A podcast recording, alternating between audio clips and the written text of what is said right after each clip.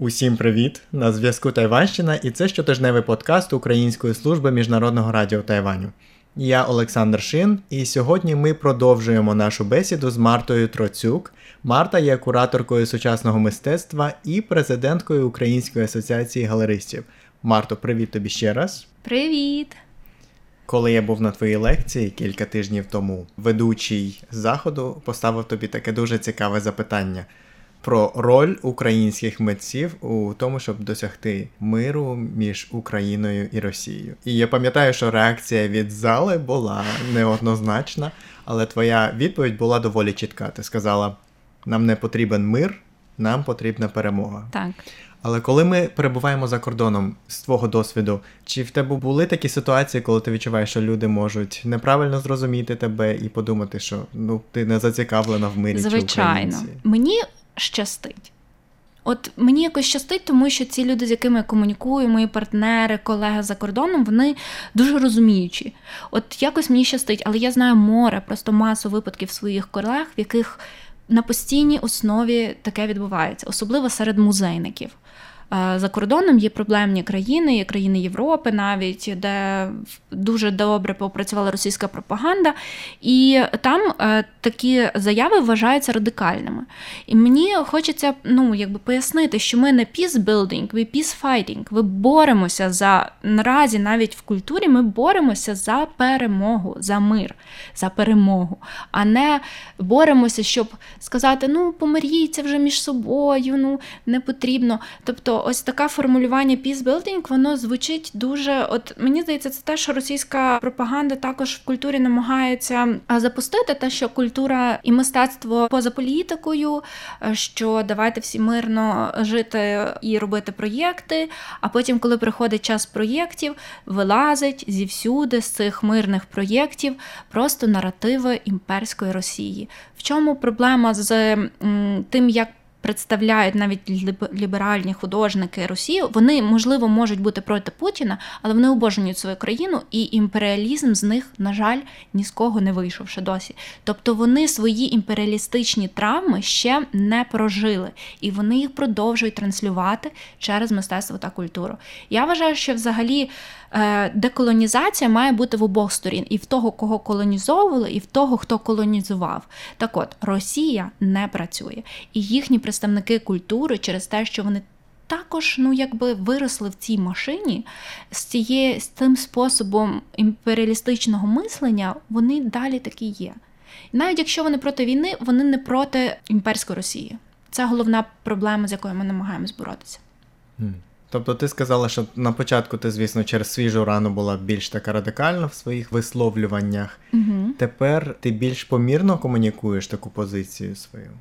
Чому це якась стратегія? Так, моя позиція в своїй суті не змінилася.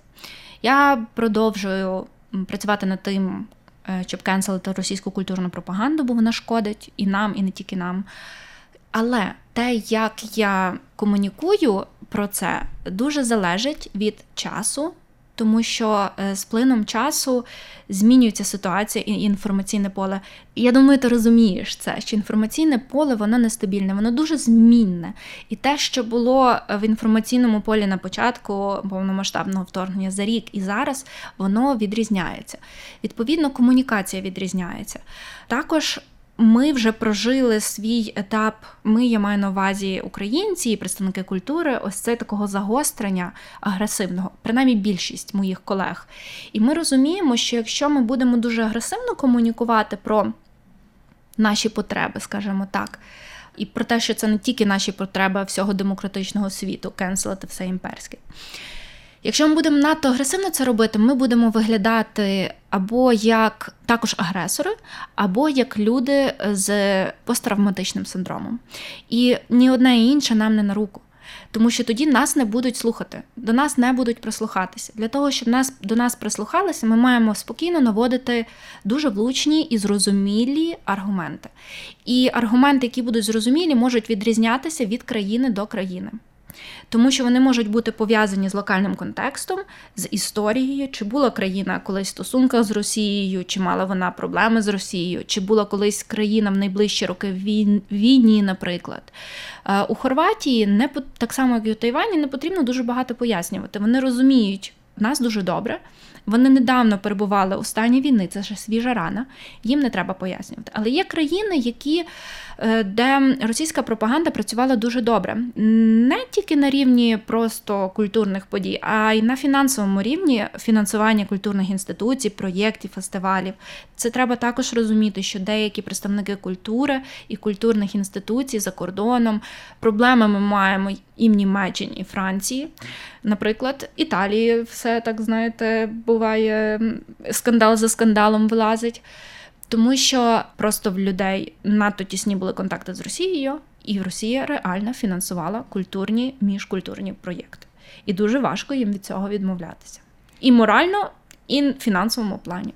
Тобто Тайвань, можна сказати, одна з небагатьох країн світу, де тобі не доводиться дуже довго пояснювати, чому ну, твою позицію про російську культуру. Так, так. Мені тут дуже легко в цьому плані. Я тільки один раз е, зустріла в Тайвані людину, зустріла її е, під час Нового року, взагалі після феєрверків. Це просто був якийсь мужчина. І він запитав, звідки ми. Ми сказали, звідки ми. Він сказав: О, вам потрібно будувати контакти з Росією назад, тому що Америка це зло. Тобто. Я розумію, що є, що є категорія людей, і вона є всюди. Тобто, в чому вся суть? Інколи люди. Які підтримують Росію, вони не підтримують, тому що Росія. Вони підтримують, тому що вони проти Сполучених Штатів. І вони бачать оцю полярність. Їм не подобаються Штати, значить, хто краще, значить Росія, бо вона опонент. І тут та ж річ. Я почала закипати. Ну, можете уявити новий рік. Е, я в мене гарний настрій, е, я в Тайвані, я побачила фейерверки, які я довго не бачила. І взагалі мені було трошки страшно, але й приємно. Ну, бо від звуків страшно, але візуально приємно. Mm-hmm. І і тут мені людина в країні, яка дуже супортить, говорить такі речі, і я щось почала говорити, але я розумію, що ну просто це викид енергії зайвої. Я розумію, що є ці люди у кожній країні. Але тут я думаю, що таких людей мало, або мені просто дуже щастить, і в культурному полі я не бачу великий вплив Росії тут. Принаймні, я знаю, що російські представники мистецтва та культури вони присутні десь, але я пам'ятаю, що коли я просила минулого року там кенселити щось, то була хороша реакція в Тайвані. Ну тобто, і також я знаю, що я не буду розказувати, яка інституція, але зі мною Тайванська інституція велика, е, дуже потужна, консультувалася щодо певних наративів, тому що е, там. Вони боялися, що, не дай Бог, здаватиметься людям, що там є щось про Росію. Хоча там нічого не було, просто там певно, певна символіка була так. І вони зі мною консультували, щоб на всяк випадок я розумію, що тут дуже обережні до цього, і вони і підтримують Україну. Це дуже цікаво насправді. Ти маєш іншу можливу сторону? Е, чи досвід? Ну, справа в тому, що я не дуже довго жив у Європі, тому навіть не знаю з чим порівнювати. Я знаю, що ну я жив у Кореї, і в мене просто було таке відчуття. Це вже було після ем, Євромайдану, після початку mm-hmm. вторгнення. Просто було таке відчуття, що люди, в принципі, багато не знають. От. Не те, що чи підтримують, чи не підтримують, а просто незнайомі ситуації, і, в принципі, їм все одно. Тут у Тайвані так, я згоден з тобою, я відчуваю, що є такий більш проактивне розуміння нашої позиції. Uh-huh. От. Поговоримо ще про таке інше явище, як рекламація української спадщини. Ти один раз сказала в одній з своїх праць, що зараз відбувається в світі таке явище, як позначення того, що було українське, але люди чомусь думали, що воно російське. Uh-huh. Таке відбувається в Східній Азії так само. Е, на жаль, тут я ще не знаю. Я мушу це питання дослідити. Я зараз перебуваю в регіоні. Я одразу після Тайваню не повертаюся ще в Україну. Я буду ще в регіоні, і я власне хочу приділити і цьому питанню, зокрема, також е, свою увагу. Взагалі, Росія, як і як і кожна імперська країна, коли м, коли вона намагалася якби забрати собі території і стерти ідентичність національностей, які там жили, так що вони робили? Вони знищували або апропрійовували, забирали собі культуру, культурних представників, мистецтво і таке інше. Дуже багато представників культури та мистецтва Росія апропріювала і забрала собі. Наприклад, назву два відомих імені Соня Делоне і Казимир Малевич. І зараз дійсно інституції, великі музеї, вони вже працюють над тим, щоб правильно позначати звідки ці митці, що це не російські митці, а там митці, які були народжені в Російській імперії, на території України, наприклад, там е, вчилися. Е, наприклад, наприклад, кажу, там вчилися у Москві, жили більшість часу в Україні. Ну, тобто починається робота насправді. Е, бо дуже важливо ще також розуміти контекст, не тільки де певна особа була народжена, а й контекст того, з якою країною чи культурою ця особа себе асоціювала. І це робота дослідницька істориків мистецтва. Тому що з Казимиром Валевичем це було дуже очевидно, що він асоціював себе з Україною потужно. Просто Росія взяла його до себе під крило і зробила його своїм. І тут треба сказати, що Україна ніколи так гарно не поборолася перед повномасштабним вторгненням за те, щоб повернути його і ще дуже багато представників насправді української культури, які асоціювали себе з Україною та вважали себе українцем, повернути назад. Тому що коли так ти правильно сказав, про Україну насправді майже нічого ніде не знають, крім сусідніх країн і деяких країн, де є велика українська діаспора. Все, крапка. Е, і коли я зустрічаюся з своїми колегами за кордоном, мене можуть запитувати, а хто у вас там такий от знаний на весь світ? Коли їм говорю деякі очевидні імена, вони мені не вірять. Ну я розумію, чому, тому що всюди завжди, у всіх музеях, публікаціях, каталогах, книгах буде заявлено, що вони є росіянами. Зараз це змінюється, але це забере багато часу, багато зусиль, і це. Мотивація прогресивних мистецьких інституцій, дослідників та істориків мистецтва, щоб докопатися насправді до правди і деколонізувати не тільки українських, до речі, представників культури та мистецтва, яких Росія апропріювала. Також я не говорю про те, скільки Росія вкрала з наших музеїв знищила або забрала. Просто зараз, вже і з 2014 року, і вже після початку повномасштабного вторгнення, це ще одна, е, це такий. Культурні злочини, які які робить Росія, продовжує робити, крім того, що вони навмисно знищують наші музеї, бібліотеки, архіви знову ж таки, щоб стерти нашу ідентичність. Вони напевно, не розуміють, їм не дано, що таким чином не стреш ідентичність нашого, тільки ще більше стимулюватимуть нас донатити і з ними боротися. Але, напевно, їм така психологія дуже чужа, тому що в Україні. Де ніколи не було нормальної свободи слова, демократичного суспільства, їм не не зрозуміло це. А от із початком повномасштабного вторгнення дуже поширеним явищем за кордоном, і тут у Тайвані стали українські культурні заходи, тобто ярмарки, виставки і так далі. Ну і як правило, велику роль у таких заходах грає традиційна українська культура, бо українці за кордоном, особливо діаспорянські громади, вони збираються, щоб декларувати українськість світові через традиційну культуру.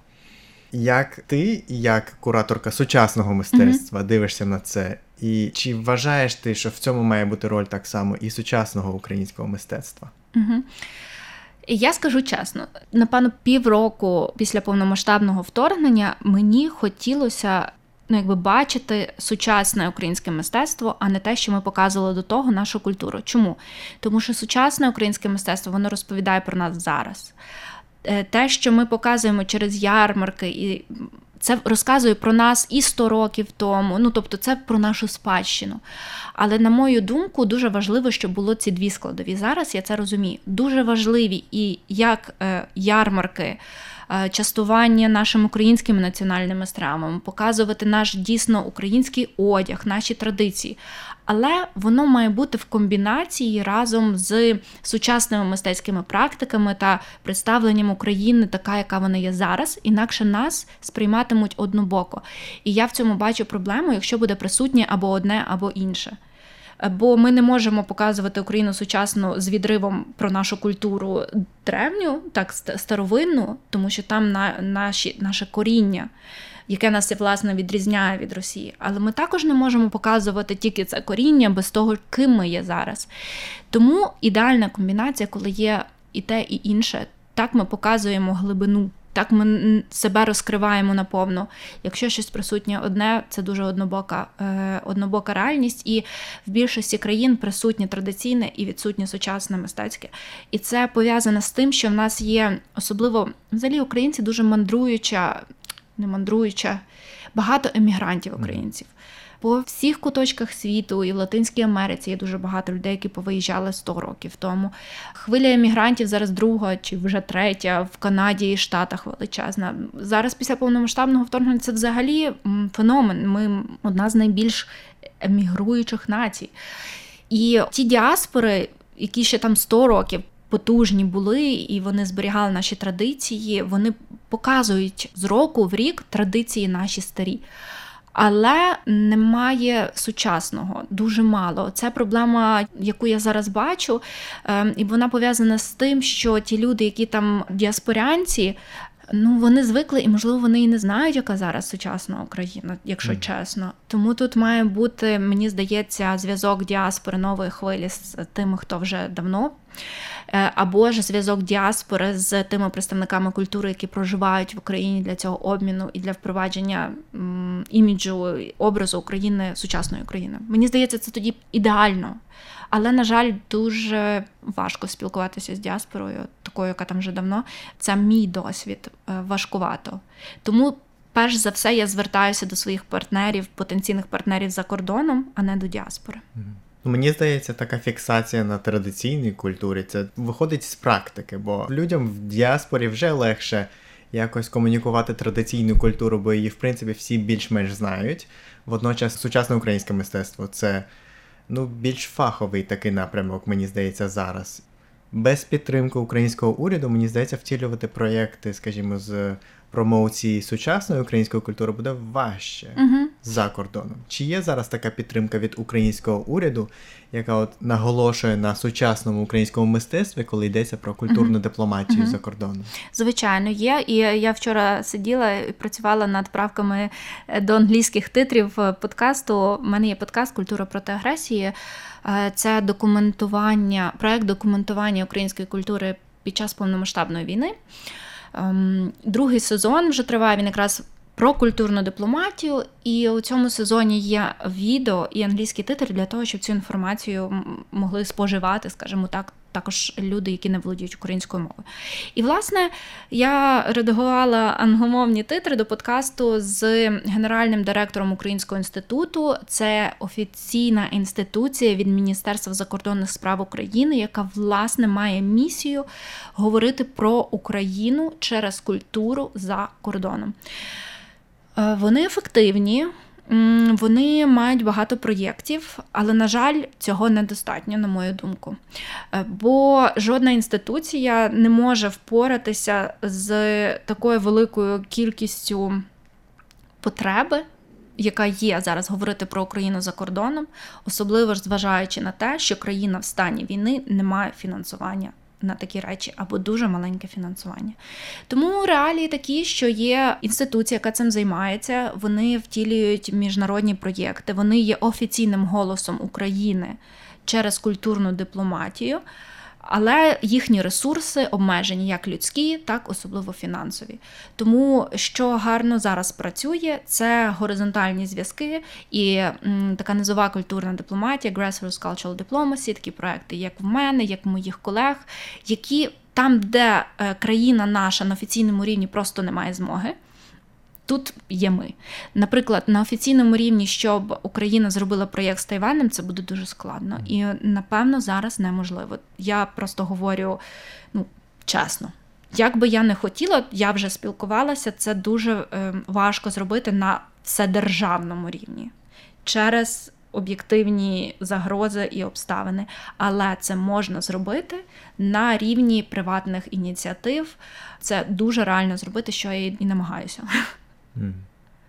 Тобто ти зараз в Тайвані з командою мисткинь жінок. Так. так. Е, і минулого разу ти приїжджала, так само було всі. Всі в команді були жінки, Так. оскільки це було вже після повномасштабного вторгнення, Так, так?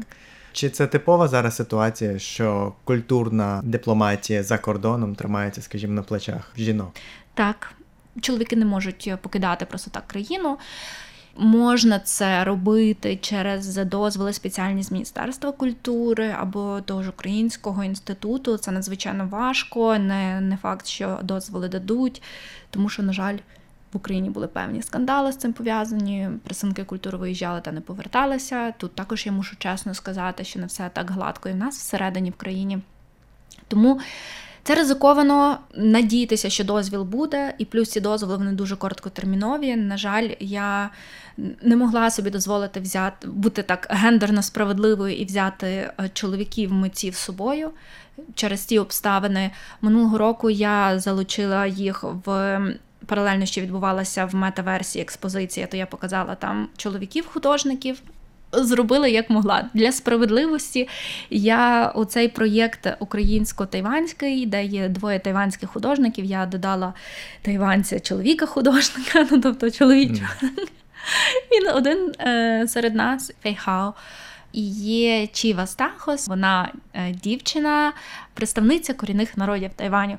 Також я спеціально включила саме її у цей проєкт, тому що мені хотілося ширше охопити взагалі історію Тайваню і оцієї пам'яті, про яку я говорила. І, на жаль, цього разу було дуже мало часу, щоб поспілкуватися з, тайвань, з тайванськими художниками і дійсно глибоко попрацювати над темою. Тому далі хочу розвивати, щоб. А може вдасться, щоб вони приїхали в Україну до Львова до мене. Мгм. Я буду дуже старатися. Сподіваюсь, що колись в тебе вийде їх привезти до України. Можливо, навіть до кінця року, але хто його знає. Ну, принаймні, цей проект я хочу показати, навіть якщо вони фізично не зможуть бути, але їхні історії, їхні проєкти зможуть приїхати до України. Ну і наостанок хочу тебе, звісно, запитати, як тобі взагалі Тайвань? Чи ти чимось тут займалася, крім роботи? Що подивилася, що попила, що поїла? О, Тайвань обожнюю. Обожнюю, хочу сюди повертатися. Е, Скажу більш, що художниці і минулого року, і ці, з якими я зараз приїхала, вони також вже обожнюють Тайвань. Я маю плани повертатися, тому що країна мені дуже подобається. От інколи ти мандруєш і ти відчуваєш, що не твоє. Ну, не комфортно в країні. А от Тайвань країна, в якій мені комфортно було з першого дня, коли я тут опинилась 9 років тому. Щодо досвідів, які я тут отримала, в мене дуже мало часу е, на непроєктну діяльність, але я виділяю час на прогулянки, е, на відвідини різних районів Тайпею. Я намагаюся його дослідити. Звичайно, що мій пріоритет є культурні та мистецькі інституції, тобто я відвідую музеї, галереї, зустрічаюся з представниками культури. Е, Мало часу маю на щось поза Тайпеєм, але в нас буде, буде кілька невеликих мандрівок на гарячі джерела і Тао... Тао Юань чи Тайнань? Тайнань, Тайнань, Тайнань. Е, От. Тому е, я дуже задоволена, що ми трошки виїдемо з Тайвею і побачимо. Я вже я, якщо чесно, 9 років тому я весь острів об'їхала тоді з чоловіком, але дівчата, які зараз зі мною, вони поза Тайпеєм ще не були. М. Тому ось поїдемо. Щодо їжі, я дуже люблю bubble tea, правда, без е, тапіоки, без bubbles. Але дуже люблю його. Я тепер знаю, що це називається сир. Ну, тобто, цей такий, що плаває зверху, і він як збиті вершки, і він солений. І я люблю чай улун, може бути з жасмином і з цим соленим сиром. Звучить як збочення, але воно дуже смачно. І я люблю. Ой, я люблю багато чого. Я їла стинки тофу. Ну, смердить, звичайно, для мого носу, але і сири інколи смердять, але смачні. Мені подобається дуже їжа тут. Обожнюю Тайвань. Що ще сказати? Ну, сподіваюся, що в ці декілька тижнів, які в тебе ще лишилися тут у Тайвані, ти зможеш ще більше насолодитися цією країною. Ну і твоя команда, звісно. Дякую. Ну що ж, на цьому наш час добігає кінця. У нас у гостях була Марта Троцюк. Марто, дякую тобі дуже за цю суперцікаву розмову. Дякую тобі, що запросив. Мені це дуже дуже цінно. І дякую всім, хто підключився послухати. Якщо у вас ще лишились питання для Марти або ж коментарі для нас стосовно цієї програми загалом, пишіть нам на соціальних сторінках Української служби Міжнародного радіо Тайваню. Ми є в Instagram, Facebook і в YouTube. З вами був Олександр Шин, а на зв'язку була Тайванщина. Почуємося з вами наступного тижня.